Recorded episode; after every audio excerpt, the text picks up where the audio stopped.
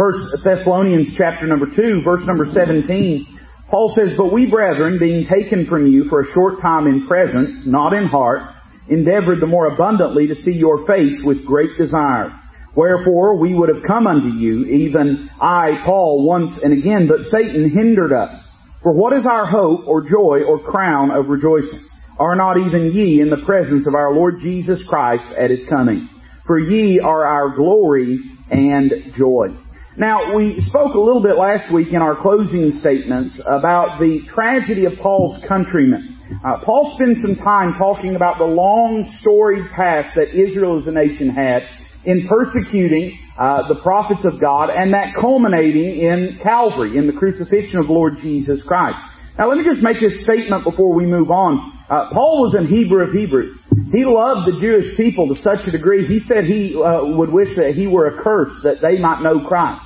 Uh, that he would be willing to suffer hell if it meant every Jew went to heaven. And so the statements that he makes are not statements of bitterness or malice, but they are statements of observation. He's merely recognizing the role that they have played because he's talking to early New Testament believers that are facing real, tangible, palpable persecution from the Jews that they are encountering. And what he's doing is reminding them that this is not out of step, uh, but that rebellious hearts, and the Jews as a people, even today, broadly speaking. Now, not necessarily every Jew individually. I'm glad, hey listen, Paul says that the veil that's over their eyes in the reading of Moses can be taken away in Christ. There's plenty of uh, people that are walking around that are of Jewish ancestry that have believed on the Lord Jesus Christ, received the Messiah, been born again and been saved, and I praise the Lord for that.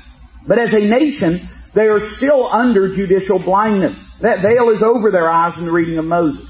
And so Paul has been talking about how this is not out of keeping with their attitude and disposition. They always persecuted uh, the uh, gospel from the very earliest days that it was preached in the world and they are still doing that even today, Paul says. He says that as the Thessalonians, uh, or Thessalonians were, were just experiencing uh, the same persecution uh, that many others were experiencing at that time. Uh, Paul then in verse number 17 begins to talk about the tangibility of his crown. That's how the commentator says it. Really, the way we could describe that in layman's terms is he begins to talk about why he's laboring amongst them. Now remember that the theme of 1st and 2nd Thessalonians is the second coming of the Lord. Uh, I, one commentator said it this way, that 1st Thessalonians is, uh, is occupied with the rapture of the church, and 2nd Thessalonians is occupied with the rupture of the world. Uh, you know, and, and we'll talk about it even at length here in a moment, that the second coming of Lord Jesus has two aspects to it.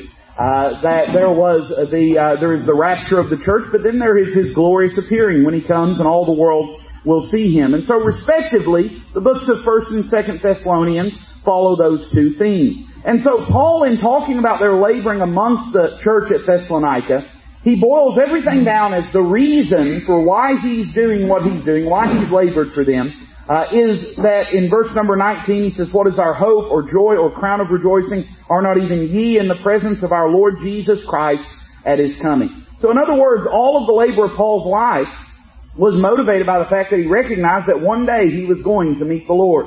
And he didn't want to meet the Lord empty-handed. So under this uh, short heading of the tangibility of Paul's crown, we find a few thoughts. One, we see his earnest desire. He says, verse 17, We brethren, being taken from you for a short time in presence, not in heart, endeavored the more abundantly to see your face with great desire. This is the great hope that he fostered. He wanted to see them once again. He never stopped trying to get back. Uh, he says that they he wanted to see them face to face. Quite clearly, Paul did not take his expulsion from the city of Thessalonica sitting down, but he was overruled. Perhaps the new believers, apprehensive uh, of persecution intensifying against him, urged him to leave at least for a while. It was about five years before he was able to come back at the end of his third missionary journey. But of that visit, we have only Luke's barest note. Paul, however, assured his converts that he wanted to be back with them in person with great desire. The word that's used here is epithumia. It means a craving. It's the word that the Lord Jesus used when he told his disciples, with desire I desire to eat this Passover with you before I suffer. It's the word that Paul uses when he is in prison at Rome to describe his heartache for heaven. He says, For I'm in a strait, a strait betwixt two, having a desire to depart and to be with Christ, which is far better. Uh, the word that is translated uh, lust some 30 times in the New Testament. In other words, this great yearning, this great desire, this great passion that he had. And by the way, I find it interesting he used that word in both of those ways. You know, it's almost as though in Paul's heart, if he couldn't be in heaven, he wanted to be with God's people. If he could not go home and be with the Lord, what he wanted more than anything else was to be laboring amongst those uh, that needed Christ and those that had received Christ and it's a reminder to you and I that the greatest way we can employ our time and energy is in the work of the Lord. We'll never be more satisfied than when we are serving the Lord. So we see the great hope that he fostered, and then we see the great hindrance that he faced. He said, Wherefore we would have come unto you, even I, Paul, once and again. But he says, Satan hindered us. On Paul's second missionary journey, the Holy Spirit had hindered him from staying in Asia Minor and had flung open the door of opportunity to Europe. Now it was Satan that hindered him. Paul knew the difference between the restraining ministry of the Holy Spirit and the restricting opposition of the evil one. He could tell that Satan was actively trying to keep him away from these fledgling believers. Paul very likely recognized the personal activity of Satan behind the rioting that had driven him out of Thessalonica. We're not told exactly how Satan hindered Paul's repeated attempts to return to Thessalonica. It's possible that Satan was behind the ruling of the magistrates there, putting it into their minds to demand such security from Jason as would ensure that Paul left town permanently. Say, preacher, what are you getting at? I'm saying this, that uh, just as surely as we commit ourselves to the work of the Lord, the devil will commit himself to the stopping of that work. Anytime we make up our mind to serve God, and you will see this in your own personal life, the more serious you get with God, the more serious Satan will get with you. And it will not just be light attacks. It will not just uh, sort of, uh, you know, be pet blows, but it will be serious opposition that you would face. And Paul recognized that Satan was trying to hinder him. So we see here Paul's earnest desire, but then we see his eternal delight. We're going to say a word here. He says in verse 19, what is our hope or joy or crown of rejoicing? In this statement, we see the reward that he expected for his labor for the Lord. The word for crown is the word Stephanos, the victor's crown, the crown that was given to the winner in the Olympic Games. It's a favorite symbol for a reward or a prize. What greater anticipation or joy could Paul have than to see his converts stepping forward at the judgment seat of Christ to receive their reward? Apart from anything else, excuse me, that would crown the apostles' own efforts. He was going to rejoice, he says. The word for rejoicing can be translated ex- exultation. It means to expound, to exclaim, to shout uh, for joy and excitement.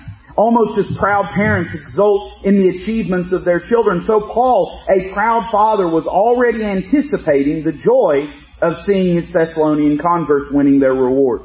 What greater reward could he want than that? He was confident that he had rewards coming to him. He had earned one crown at least, a crown of rejoicing and exultation. The triumph of his dear Thessalonians assured him of that fact. You know, of all the things that we do for the Lord, and we should do much for the Lord, but there's probably nothing that we will be more thrilled at, nothing we'll be more proud of when we meet the Lord face to face than those that we've won to Christ. There are a great many uh, Christians that are going to have a lot of faithfulness without a lot of fruitfulness. Now, I, listen, I wish I won more people to Christ than I do, and I trust that you wish that for your own self as well. But let me say, faithfulness, while it's necessary for the work of God, faithfulness should not displace fruitfulness. We shouldn't say to ourselves, well, I'm keeping a steady course and that's all that matters. Now, that's not to suggest that you and I can strong arm people into getting saved. It's not to say that God is sitting up in heaven counting noses and looking for people running the best numbers. But it's to say that in your life and mine, if all we're doing is just going to church, reading our Bible, praying, being what we would call faithful, we shouldn't look at that and say, hey, I'm doing everything I need to do. We should be asking ourselves, what are we adding to the work of God in our life? Do you remember there was a man that was faithful? The Lord Jesus told a parable about some talents that a uh, man entrusted to some stewards. And one man took that uh, pound that was given to him and he gave it to the traders and he used it on the market and he came back and he had five pounds in replace of that first pound. And there was another one that took and did the very same thing, and he brought ten pounds. But then there was one steward, and this is what he did, because he was scared of losing that talent. He took it, he wrapped it in a napkin, he buried it in the ground. And then when the master returns, he brings that talent, presents it, and says, see what I've done? I have faithfully kept what you've given to me. The Lord uh, Jesus in that parable said that the master looked at him and called him an evil and unwise steward. In other words, it's not enough just to maintain. We ought to be multiplying what God has done in our life. So we see the reward that he expected, but then we see the return that he expected. He says, Are not even ye in the presence of our Lord Jesus Christ at his coming? The word for coming here is the word parousia. It's the first of seven occurrences of this word in these two epistles. This word occurs 24 times in the New Testament. Its first occurrence is in the prelude to the Lord's Olivet Discourse. The disciples asked him, what shall be the sign of thy coming? In everyday secular life, the word was used as a technical expression for the arrival of a king or some other person in authority. And the word literally means presence. The word is always connected with a period of time, whether short or long. It draws attention to the stay and what happens once the arrival has taken place. When the word is used in the New Testament in connection with the Lord, it refers to a specific period. For instance, Peter used it to describe the brief moment when the Lord was transfigured. He and he and his friends were eyewitnesses of his majesty. When this word is used in a prophetic sense, it covers a very specific time period. The word parousia refers to a future period that will begin with the rapture, the arrival of the Lord in the air, and that will end with His return, with His unveiling of Himself in power and glory to the world, the Epiphanias. During this interim period, the parousia of the Lord in the air and the rapid development on earth of the mystery of iniquity, we shall appear before the judgment seat of Christ. Here in this epistle, Paul anticipates that event with a great deal of eagerness, thanks to the victorious lives of his Thessalonian converts. Now, there's something interesting I came across, and I don't know that I've ever really considered it in this light, and I don't know that I can subscribe to this, to be frank with you. I don't know that I could say I 100% believe this, but I thought it was very, very interesting. Uh, the one commentator described the judgment seat of Christ as taking place not in heaven or on earth, but in the very clouds. That when the Lord returns in the clouds and we're caught up together with Him in the air, that there in the clouds He'll hold court. And during the period of the tribulation will be when the judgment seat of Christ takes place and that the revelation of the Lord will be the splitting of those clouds after the judgment seat and there with the saints already there present at the judgment seat of Christ, He'll return and set foot on the earth. Now I don't know that I could say I, I necessarily, I don't know that I disagree with any of that. I don't know that I likewise could say I subscribe to all of that. But certainly it is true that when we study prophecy in the scripture, uh, for the believer, the judgment seat of Christ, there is no necessary, you know, necessarily a specific time period that it says this is when this event will take place. But it is described as an event that involves more than one person. Paul says we must all appear before the judgment seat of Christ. And so it's not just something that on a personal basis, you die, go to heaven, have your own little meeting with the Lord. Rather it's described as a great event that encompasses a great many people. And I would say that I can find no better answer in scripture than what the commentator suggests. The idea that it takes place not only during the tribulation period, which I think is pretty clearly taught in scripture, but actually takes place in the clouds themselves. And that's part of the reason that in these two epistles there's such a deep connectedness between the rapture of the church and the return or appearing, the glorious appearing of the Lord Jesus Christ is because what Paul is describing at certain events the rapture, at others the revelation, but he's describing it as all part of this one event that spans a period of a minimum of at least seven years. Some people have said, preacher, how long, you know, could the tribulation last longer? Could there be a period of time after the rapture before the tribulation starts? And there's a lot of what if theology we could engage in. I suppose it is possible there could be the rapture, then a period of time undisclosed, and then the tribulation starts. But I found that there's no reason to read things into scripture that are not presently there. And so I see no reason uh, to deviate from the idea that the rapture will take place. Uh, the judgment seat of Christ will then immediately commence while the tribulation is taking place on the earth and that both of those events will come to a close at the same period of time. So he describes here the coming of the Lord and he's describing it in the context of, of our appearing before Him. Not just His appearing to us, but our appearing before Him to give an account. And that's part of the thing that explains why he makes mention of this here. He's talked about how he's labored amongst them. And he says, hey listen, I'm excited one day to stand at the judgment seat of Christ and be surrounded by people that I've shared the gospel with that know the Lord Jesus. And he said, the reason I'm so invested and interested in your life is because I don't want either of us to be ashamed on that day. I want it to be a day of great rejoicing. And that's what he describes at, the, at verse 20. He, he describes the rejoicing he expects. He says, Ye are our glory and joy. You know, what people glory and rejoice in reveals their character and their spiritual condition. Me and Brother Fred were talking about this on Sunday night. I've had this conversation many times over the year that, that humor and delight is one of the great tools and weapons that the devil uses. If he can get people to laugh about sin, then he can get them to accept sin.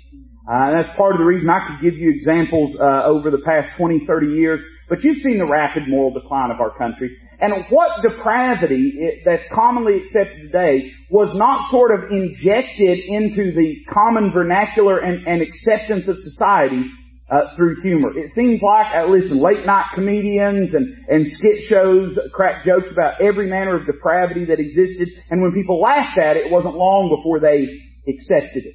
Because what you glory in, what you rejoice in, what you delight yourself in, says a lot about who you are, and to some degrees uh, shapes and molds uh, a part of you. Uh, what people glory and rejoice in reveals their character and their spiritual condition. What about Paul? Well, Paul loved people. He lived for people. He spent his life winning people to Christ and building them up in the faith. His glory and joy was to see people saved and established in the things of God. And his ambition was to see them at last as crowns and trophies to put at Jesus' feet. In other words, it was his hobby, his passion, his labor, his vocation, his work, his calling. It was everything to him. And because of that, he said, one of these days, all of that effort, all of that, all of that work will be on display and will be shown and will be proven and revealed at the judgment seat of Christ. Now turn over to chapter number three with me. And let's take a few moments and look at this chapter. And we'll find sort of a similar structure, if we can say it that way. When we read the first uh, portion of this, particularly uh, down to verse number 11, we find it is very personal in nature. He is recounting some of the things that he experienced as he worried over them and prayed for them. But just like in chapter 2, you have this very personal information, personal letter, and then when you come to the close of chapter 2, he introduces again this topic of the return of the Lord Jesus. You have the very same thing in chapter 3. Let's read beginning at verse number 1. It's only 13 verses. We'll read all of it and then begin to deconstruct it. Verse number 1 says, Wherefore when we could no longer forbear, we thought it good to be left at Athens alone and sent Timotheus, our brother and minister of God and our fellow laborer in the gospel of Christ, to establish you and to comfort you concerning your faith, that no man should be moved by these afflictions. For yourselves know that we are appointed thereunto. For verily, when we were with you, we told you before that we should suffer tribulation, even as it came to pass, and ye know. For this cause, when I could no longer forbear, I sent to know your faith, lest by some means the tempter have tempted you and our labor be in vain. But now when Timotheus came from you unto us and brought us good tidings of your faith and charity, and that ye have good remembrance of us always, desiring greatly to see us as we also to see you. Therefore, brethren, we were comforted over you in all our affliction and distress by your faith. For now we live if ye stand fast in the Lord. For what thanks can we render to God again for you? For all the joy wherewith we joy for your sakes before our God. Night and day praying exceedingly that we might see your face and might perfect that which is lacking in your faith. Now God himself and our Father and our Lord Jesus Christ direct our way unto you. And the Lord make you to increase and abound in love one toward another and toward all men, even as we do toward you that to the end he may establish your hearts unblameable in holiness before God, even our Father, at the coming of our Lord Jesus Christ with all his saints. As we have looked through these chapters, we have talked about the Lord's coming in chapter 1, a saving truth, and in chapter 2, the Lord's coming, a stimulating truth. But in chapter 3, Paul begins to discuss the Lord's coming as a stabilizing truth.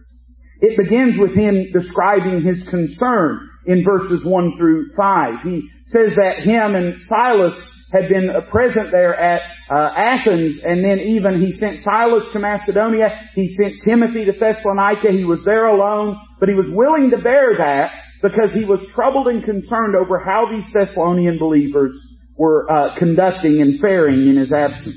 We thought it good to be left at Athens alone, Paul says. Underline that word alone. Picture for yourselves what it's like to be left alone in a foreign country, surrounded by strangers, your heart aching for those whom you have left behind. There was no news from home uh, that, for Paul as he waited in Thessala, or in Athens from Thessalonica. Uh, if he wanted to talk to someone, he had to uh, find someone on the street, one of the idlers standing around, gawking at the sights or arguing with a fellow on the soapbox in the market. The apostle did have one friend, the same friend that we all have. He had a friend who knows all about being lonely. Uh, Paul, uh, many were the long talks that Paul had with that friend that sticketh closer than a brother, but doubtless Paul, being human after all, felt as though he was desperately lonely in those days in that foreign country.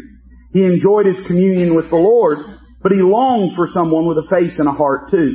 Uh, he was sick to death of Athens before long, and he went on to Corinth, where soon he made many friends. But in the meantime, he wandered the streets of Athens alone. Paul was a gregarious man. He liked people, but he endured the loneliness that he experienced for the sake of his beloved Thessalonian babes in Christ. Uh, in other words, Paul says, though I long to have companionship, though I long to have friends, though I long for fellow laborers, because of my deep and abiding concern for you, I was willing to stay in Athens alone. Athens was a place of paganism, of idolatry.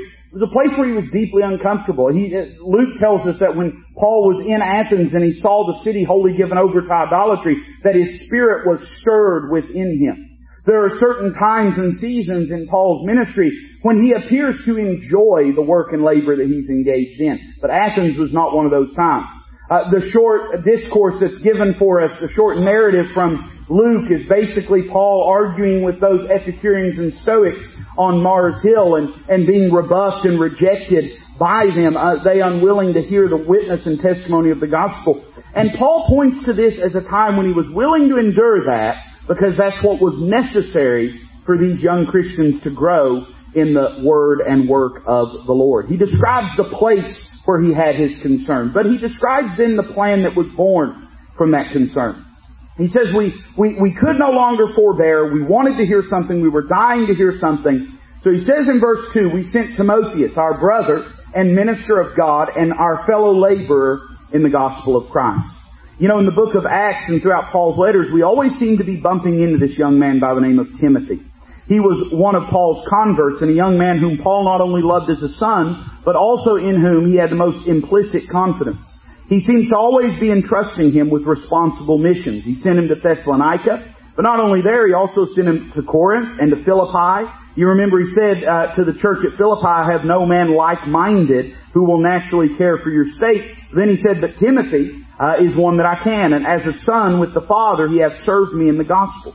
And that is high praise indeed from the Apostle Paul. So in other words, his concern was such that not only was he willing to bear uh, the open hostility and, and, and wickedness of being in Athens alone, but he was willing to send uh, what many could say was his right hand help uh, the uh, man that was, uh, we could say, we could use the term as prodigy, uh, whatever you want to describe it as, uh, he was willing to send Timothy to go and labor in his place at Thessalonica.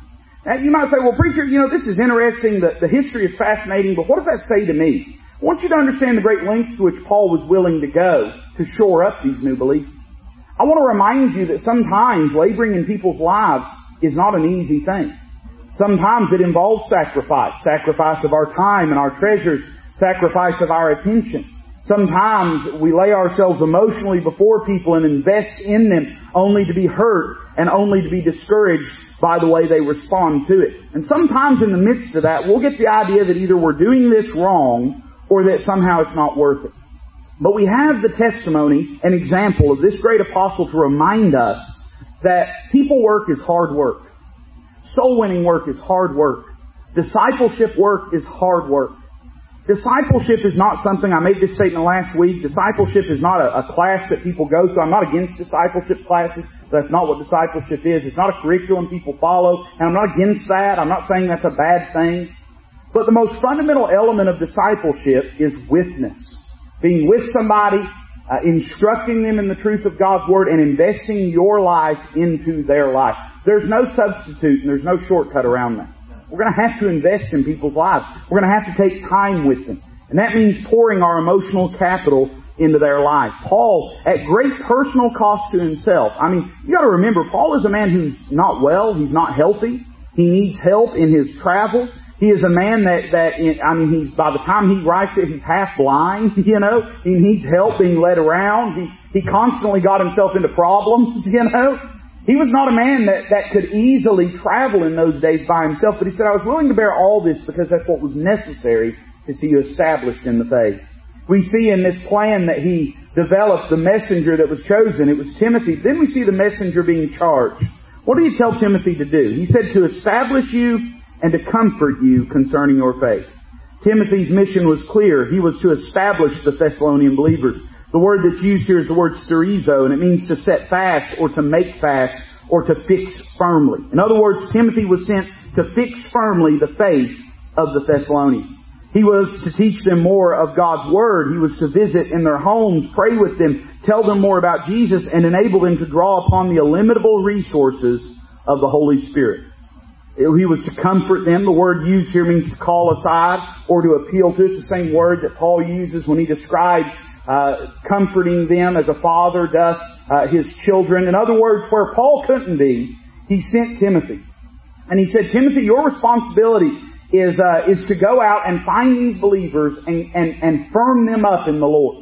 Uh, fix them up in the Lord. Make sure that they know that the Word, the Bible's the Word of God. Make sure they know that the persecution they're facing is not uh, uncommon or inappropriate. It's not an indictment against them. That it's hard living for Christ in these days. Remind them, comfort them that God's faithful, that He never leaves or forsakes us.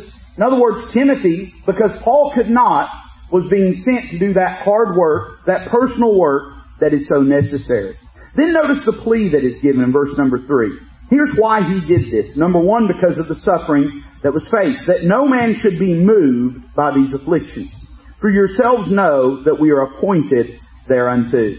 The persecution facing these new believers at Thessalonica did not cease when Paul was smuggled out of town. In fact, it went on for a long time.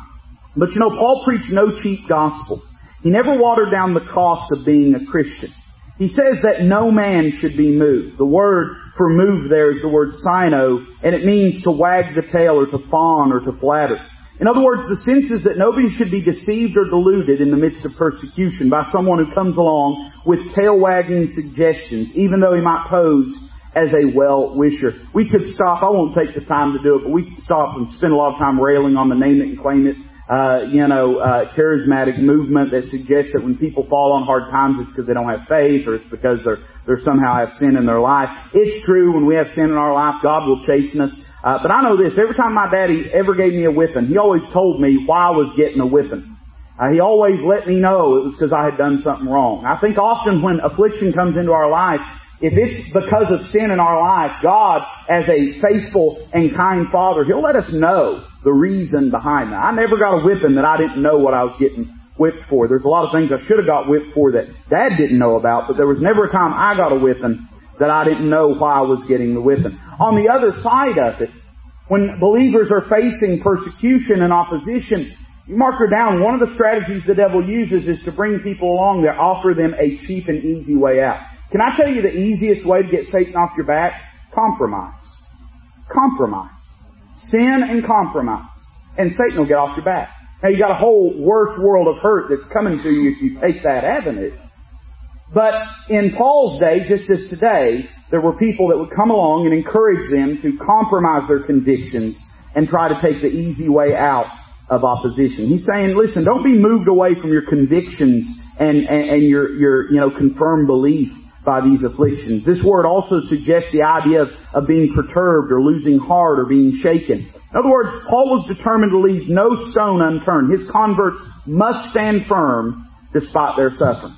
He hoped that the suffering, far from shaking them, would only strengthen their faith. I wonder how often, and listen, I, the, in, boy, how do I say this correctly? You know, we do things like Vacation Bible School, we do things like church camp, we do things like our track day challenge, and I, we ought to be doing those things. I believe in those things. Um, I love those things that we do. But imagine how disconcerting it is for a person that gets saved and never has any spiritual input in their life after that, when all of a sudden Satan shows up in their life and clocks them right in the jaw. Imagine how troubling that is, how dizzying that is, not having someone present there to say, now, don't be shaken. Don't, don't, don't be moved. Just keep going ahead. Just keep doing what you know to be right. It's paramount. And many of us, we may have experienced that very thing, but you're here today because we had people that invested in our lives that encouraged us and comforted us, just as Timothy did for these believers when those times came. And that's to say we shouldn't abandon those that God gives us a door of utterance and entrance with. By the way, you know, sometimes you'll be the person that picks up the pieces where another has done that. And, and oftentimes it won't be because they planned on it. Uh, it won't be because they tried to abandon that person. Sometimes the circumstances of life will be such that there's not an opportunity. Sometimes people won't reach out for the help and discipleship that they need. But I'm saying don't dismiss the fact that God may put you in someone's life that you may not lead, lead to the Lord, but you have been placed there to disciple them. You have been placed there to firmly fix their faith. So we see suffering faced here, and then we see suffering foretold. Verse number four. For verily, when we were with you, we told you before that we should suffer tribulation, even as it came to pass, and you know. Perhaps one reason why the Thessalonians were so steadfast in the face of suffering and persecution lay in the fact that Paul had foretold it. Uh, he said this was going to take place. Uh, in other words, uh, it, it, did not surprise them.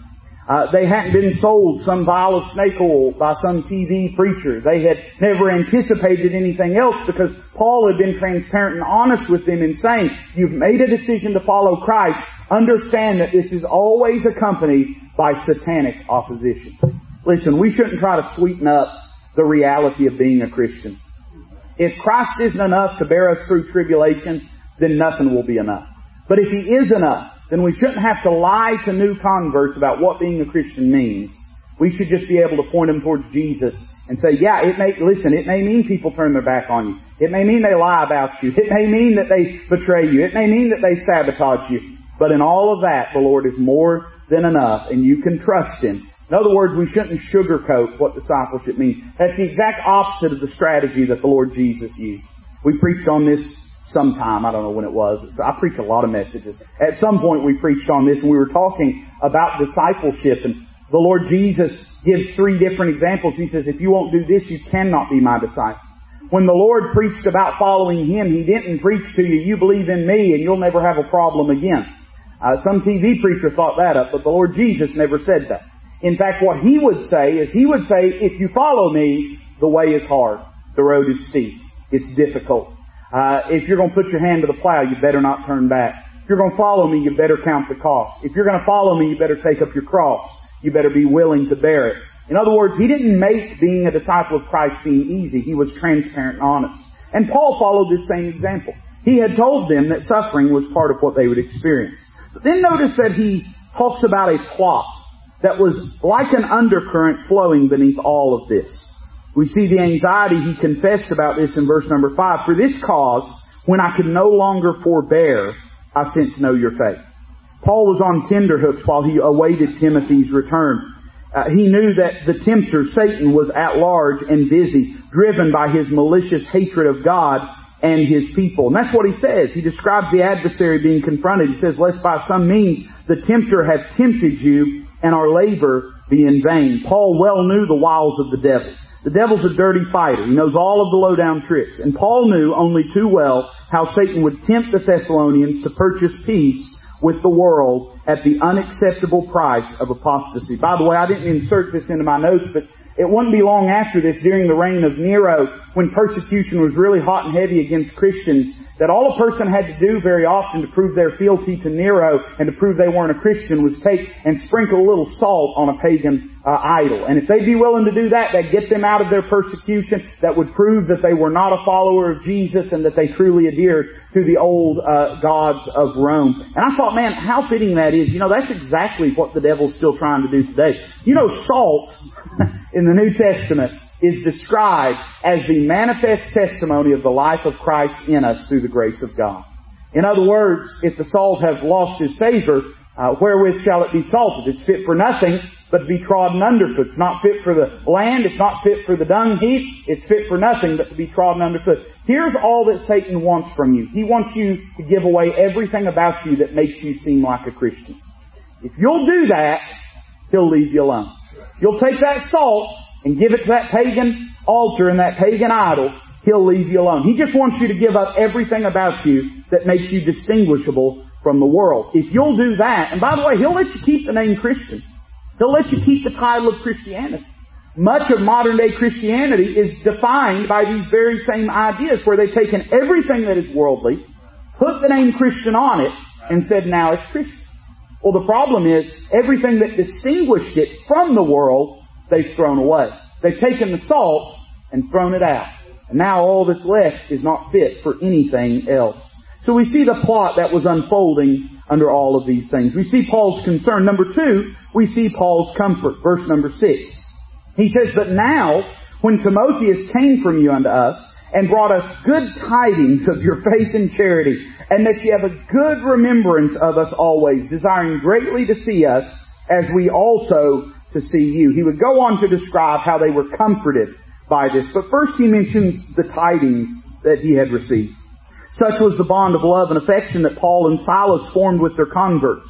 Paul loved people. He was eager to meet those who responded to the gospel invitation and anxious to get to know them, to visit in their homes, to meet their relatives, to instruct them in the first steps of the Christian faith, to teach them the apostles' doctrine and fellowship and breaking of bread and prayers, and to see them baptized and growing in grace and increasing in the knowledge of God.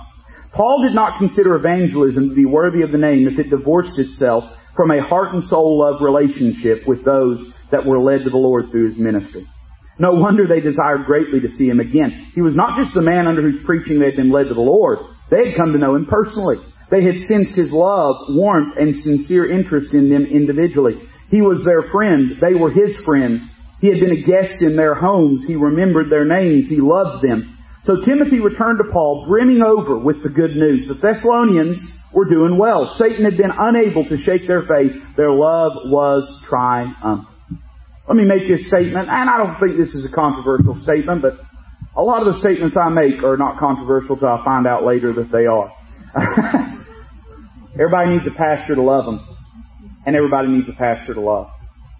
I, listen, I, I'm not against, you know, there, there are people who God gives them a scope of ministry beyond just being a pastor, and, and I hate to even use that terminology of just being a pastor. It's not, it's no small thing to be a pastor in a local church. But I'm, I'm not against evangelists. I'm not against people who God, I mean, that's a biblical New Testament office do the work of an evangelist. God's given some evangelists. I'm not opposed to that at all. But let me say, none of that displaces the personal relationship that you ought to have with a local body of believers and a local pastor. You need someone that knows your life, that can speak directly to your life in your life. Uh, th- that's the reason. You may find, hey, there's probably good men on, on TV preaching. I don't watch TV preachers, so I don't really know it, but I'm sure there are. I'm sure there's good men that, that do those things. You may have some that you watch and you love, and, and that's great, man. Praise the Lord for that. If they help you, and if they're biblical, then I'm for that. I'm not against that. But understand, none of that displaces the relationship you need to have in the local church and with a local pastor. And for the apostle Paul, he said it is paramount that we develop this relationship with each other. That I know you, that you know me. He was not someone that held people at a distance, but he's someone that embraced them. We see the tidings Paul received, but then we see the tenderness that Paul revealed, how it affected his life. He says in verse 7, Therefore, brethren, we were comforted over you in all our affliction and distress by your faith. The Thessalonians had been going through it, and Paul too had been going through it. His deep concern for them was only part of it. By the time Timothy caught up with him, Paul was already launched on his gospel crusade in nearby Corinth. He arrived in that city in weakness and much fear and trembling. That's how he described it in 1 Corinthians 1. He had been mauled at Philippi and he had been mocked at Athens. In Corinth too, Paul had been exposed to much persecution and danger. The Jews had thrown him out of the synagogue. Attempts against him had finally broken out in insurrection and Paul was dragged before the authorities. And into all of this bleakness and all of this darkness and all of this raging storm came this news about the Thessalonian believers. Almost, listen, like, like, like a cool breeze on a hot day, like a, like a cold drink of water in the midst of a desert. And he was encouraged to know, hey listen, it's worth it after all. There's no telling how our faithfulness can encourage and build up others that have poured themselves into our life. And that's what he begins to talk about. We see the triumph that Paul reviewed in verses 8 through 10. He, he describes basically two things. One, he describes how his life was linked with theirs. He says in verse 8, For now we live if ye stand fast in the Lord. Don't divorce that from the backdrop of severe persecution Paul was experiencing. And I think sometimes, and I, am not necessarily going to criticize this, but I, I think sometimes more is made of this statement than Paul intended. Sometimes we take this to mean some great, deep, spiritual, you know, truth. I, here's what I think Paul was saying. Paul dipped his pen in ink to assure his converts that his life was linked with theirs. The if here was not intended to question their stability. Rather, it was simply a reminder to them that his peace of mind depended on their bold stand for Christ. Paul's converts were a vital part of his life. He loved them and lived in them. Did someone try to lead them astray? Paul was outraged. Did someone attack them? Paul leaped to their defense. Were they suffering persecution? Paul's heart ached for them. He wept with those who wept. He rejoiced with those who rejoiced. He wrote to them. He kept in touch with them. As far as was humanly uh, uh, possible, Paul involved himself in the affairs of their life. Think for an instance of the catalog of names that are such an integral part of Paul's letters. Nor are the inspired New Testament epistles that are in our hands the only letters that Paul wrote. We can be sure that he conducted regular correspondence with churches and individuals all over the world. Paul was saying this, don't underestimate how deeply connected my spiritual condition, my spiritual frame of mind is with your faithfulness and with your testimony to the Lord. That's a scary thing to link our frame of mind and peace of mind so deeply with another person's actions. And yet, you know what we find? We find the Lord Jesus does the very same thing. He's touched with the feelings of our infirmities. He doesn't hold us at a distance, but instead, He makes us a very part of His own being. And when Paul says that now we live if you stand fast in the Lord, He's saying, I can't overstate to you how important it was for me to hear that you're still serving the Lord. I understand that you and I ought to do what we do for the Lord and Him alone. I'm aware of that. I understand that He ought to be the preeminent motivation in all that we do. But don't ever dismiss what a profound impact your choices make on other people. There are people that if they see you fall, they'll fall. There's people that if they see you falter, they'll falter. There's people that if, if they see you abandon ship, if they see you desert, they'll derail. They'll be discouraged. I'm not saying that ought to be the prevailing motive, but it ought to be something that lives in our heart and mind that, hey, there's people watching me, counting on me, looking to the way that I'm living my life. His life was linked with theirs. And then in verses 9 and 10, his life was lived for them he mentions two things, his praise to God for them. He says in verse 9, For what thanks can we render to God again for you, for all our joy wherewith we joy for your sakes before our God. He said, we're praising God every day that you're holding the path, that you're staying true, that you're living for the Lord. But I think if we look at this a little more carefully and think about it a little more explicitly and analytically, he says, what thanks can we render? And then in verse number 10 he says, night and day praying exceedingly that we might see your face and might perfect that which is lacking in your faith. In other words, Paul said, how can we thank God for you? Here's how we can thank God for you. We can continue to pray for you.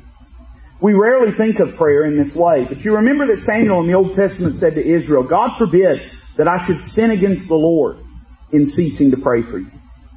We're really thankful for the people that have invested in our lives and have encouraged us. You know the greatest way we can show that gratitude? Is through praying for them. Praying that we would live a life like theirs, but praying for them that they would stay faithful the Lord. You see how deeply intimate this relationship was. Paul had received good news from Thessalonica, but he did not relax his disciplined prayer life on their behalf on that account. Instead, he redoubled his efforts because they had flaws in their faith. A margin of error existed in their understanding of the second coming of Christ. Some of the Christians did not have a belief that behaved, in other words.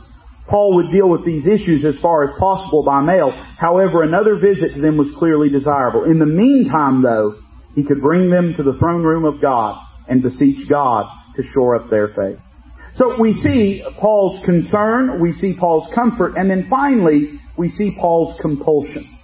What caused him to do this? What was motivating him? Verse number 11, Paul says this, Now God himself and our Father and our Lord Jesus Christ direct our way unto you.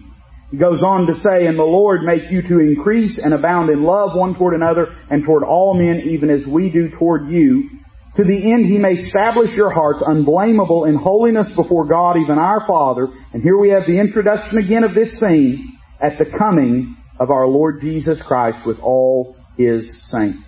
In other words, Paul's compulsion basically revolved around two things. One, we see Paul in the ruler of his life. We see who he saw, but then we see also what he sought. Now, let me make a few statements here. I want you to listen carefully. When he describes the person he was focused on, God himself and our Father and our Lord Jesus Christ.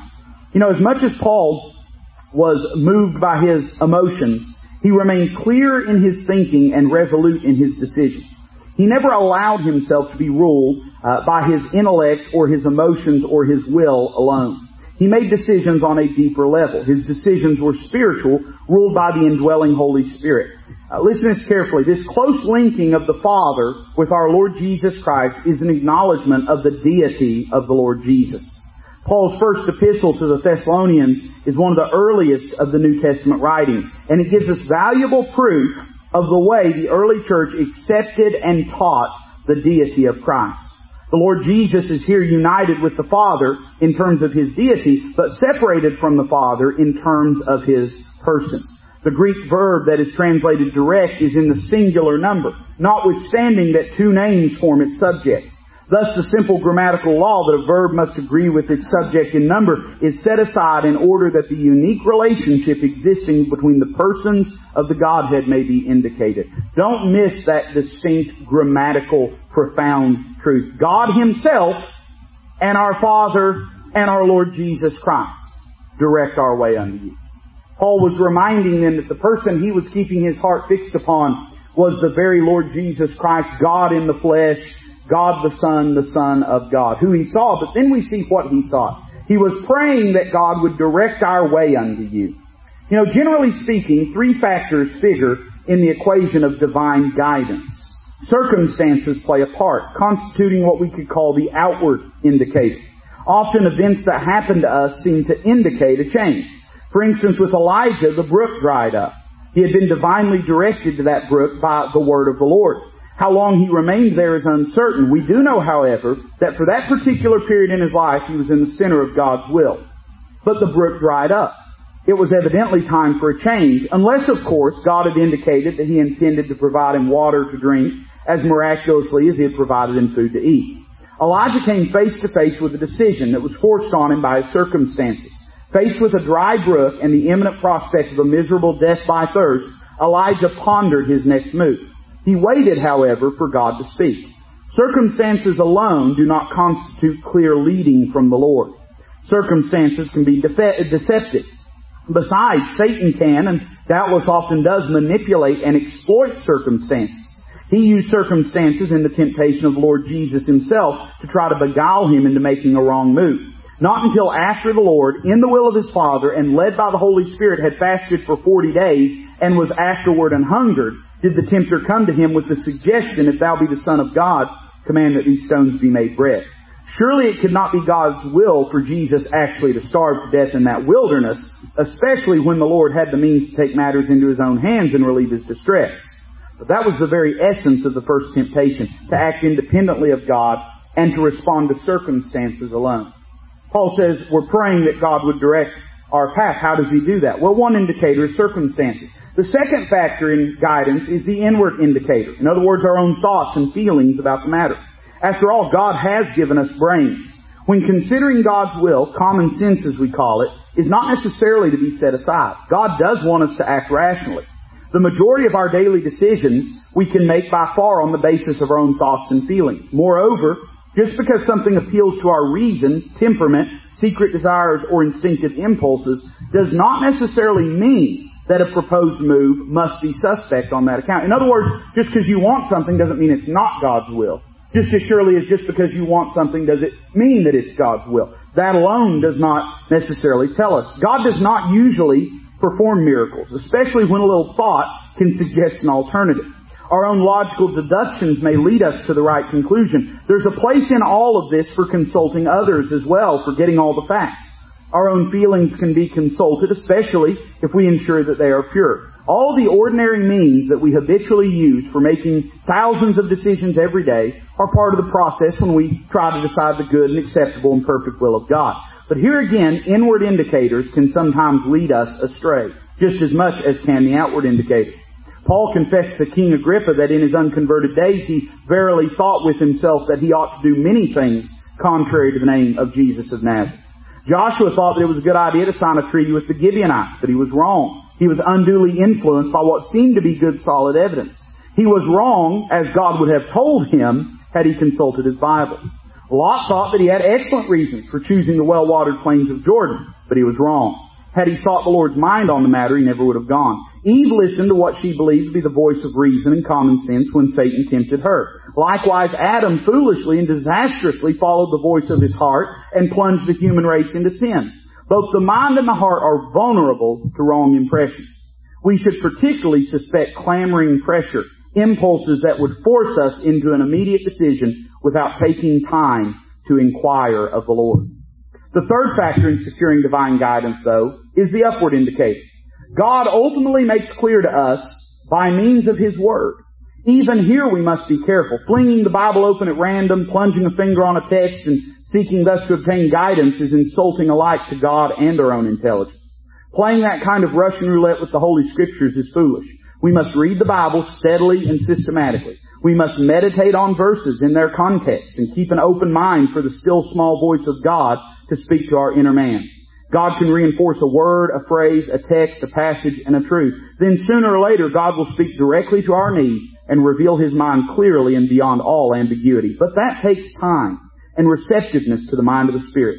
It also calls for a willingness to do what God says when He does make a course of action clear. When our circumstances, our inward convictions, and our reading of the Word of God all line up, we're usually headed on a safe course. So Paul waited for the Lord's leading. In other words, he prayed, he sought for the Lord to direct our way unto you. He preferred to be sure rather than sorry.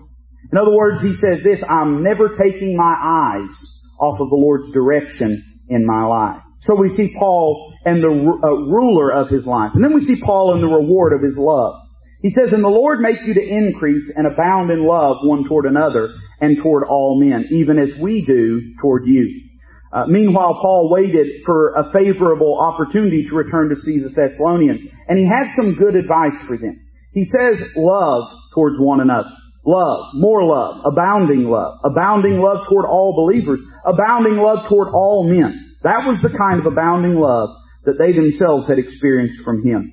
We can never have too much of that kind of love. Divine love has, uh, is the highest kind of love in the universe, the love that beats in the very heart of God. It has no explanation outside of God Himself. God loves us, excuse me, in all of our wretchedness and lostness with a love that passes all understanding. In trying to explain, I thought this was good, in trying to explain to the children of Israel why God loved them, Moses finally resorted to this explanation. He loves you because He loves you in Deuteronomy chapter 7. It's simply God's nature to love. And this kind of love in the Christian is the direct result of the fruit of the Spirit. Paul loved lost people and saved people alike with this kind of love. Love seeks the well-being of all. It's no respecter of persons. It keeps no running account of injuries suffered. It is marvelously kind. It works no ill to any, but seeks out opportunities to do good to all. Christian love is far more than mere affection. Love may and often does involve the emotions, but Christian love is commanded, and therefore is as much an action of the will as it is of the emotions and intellect. The Thessalonians were enduring fierce persecution at the hands of their enemies, particularly at the hands of the Jews. They must have been tempted to retaliate. Many of them might have nurtured desires for vengeance and harbored active dislike toward their enemies. Win them by love was Paul's advice. To respond bitterly to persecution is self-defeating and destructive of character. God reserves all vengeance to himself as is his own prerogative. Here again, the Lord Jesus is our supreme example. In other words, he says, in the meantime, just keep loving each other. Just keep loving each other. Love saved people. Love lost people. Love everybody you come across. And God will guard your heart. Then finally we see Paul in the return of his Lord. Verse number 13, he describes the first of two events. First is the review of the saints by the Lord. He says, here's why I'm saying this. To the end, he may establish your hearts unblameable in holiness before God, even our Father. Here at the end of the verse when he uses the word coming, it's again the word parousia. We've already seen that the word refers to the Lord's presence, specifically in a prophetic context, to the Lord's coming in the air and to our appearing before Him at the judgment seat of Christ before we accompany Him back to earth to deal with His foes. Three words are associated with the second coming of Christ.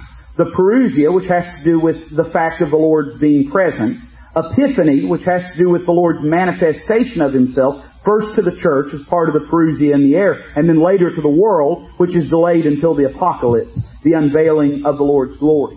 The first great act in the coming end time drama is the parousia. The word refers not only to the coming of the Lord Jesus, but also to His actual presence. It refers to the Lord's immediate presence in the proximity of this planet to His arrival in the air surrounded by the clouds. The Lord ascended visibly before the astonished gaze of His disciples on the brow of Olivet. Then He was wrapped with the, around with the clouds and they saw Him no more. He's to come in like manner, but the process is reversed. First the Lord will descend, invisible to the eyes of men, hidden in the clouds.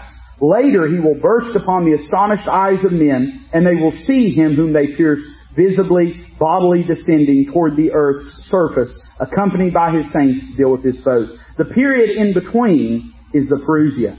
The Parousia is an important interlude indeed. The raptured saints meet the Lord in the air encompassed with clouds. This is our reunion. The Lord's presence in the cloud signals the opening of his court the judgment seat of Christ begins. Indeed, judgment begins in very truth at the house of God. At this great arraignment, the works of the Lord's people will be reviewed, to be rewarded or rebuked as need be. Some believers will appear before Him empty-handed and will see their life deeds go up in smoke as wood, hay, and stubble. Others will have gold, silver, and precious stones to lay at His feet, that being symbolic of their labors for Him. All the blemishes, spots, and wrinkles of the bride, the church, will be removed. Rewards will be given, and each one's position in the coming kingdom will be determined. Remember that this is a judgment seat, not a mercy seat. It will be a sobering event, and it is inescapable for every believer. So Paul says this, I'm laboring in your life because one of these days you're going to stand before God, and in that day, I want you to stand before Him unblameable in holiness before God. Then he says, at the coming of our Lord Jesus Christ with all His saints. What can we say about this? The duration of the judgment seat review is not revealed, nor are we told the process. To some extent at least, the parousia of Christ runs simultaneously with the parousia of the Antichrist, his revealing. While we are being prepared for the coming kingdom, antediluvian and sodomite wickedness will come to a head on the earth. A rising tide of lawlessness will meet God's outpoured judgments descending from on high. The Antichrist will appear, seize control of Europe, revive the Roman Empire, sign his seven-year treaty with Israel, nod approval at the building of the Jewish temple in Jerusalem, confront Israel's foes, seize the world, inaugurate the Great Tribulation, and march to Armageddon.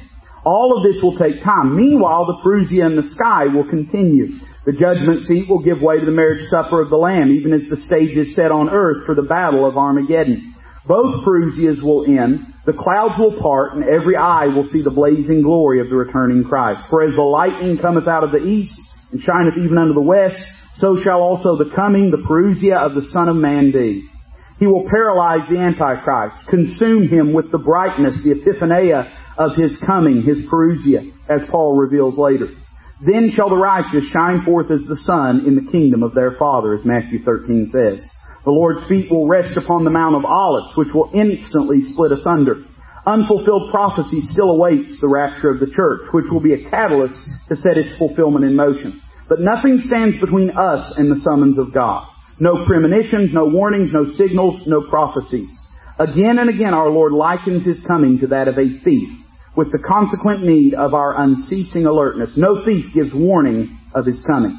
The Parousia then includes the ordeal of the judgment seat of Christ. And Paul never lost sight of that fact. It was his spur here to the Thessalonians to urge them on to stability and holiness in life. In other words, he said, I'm laboring in your life because I know I'm going to stand before the Lord at the judgment seat of Christ. And you should be laboring in your life because you likewise will stand before Him at the judgment seat of Christ. It is a stabilizing truth.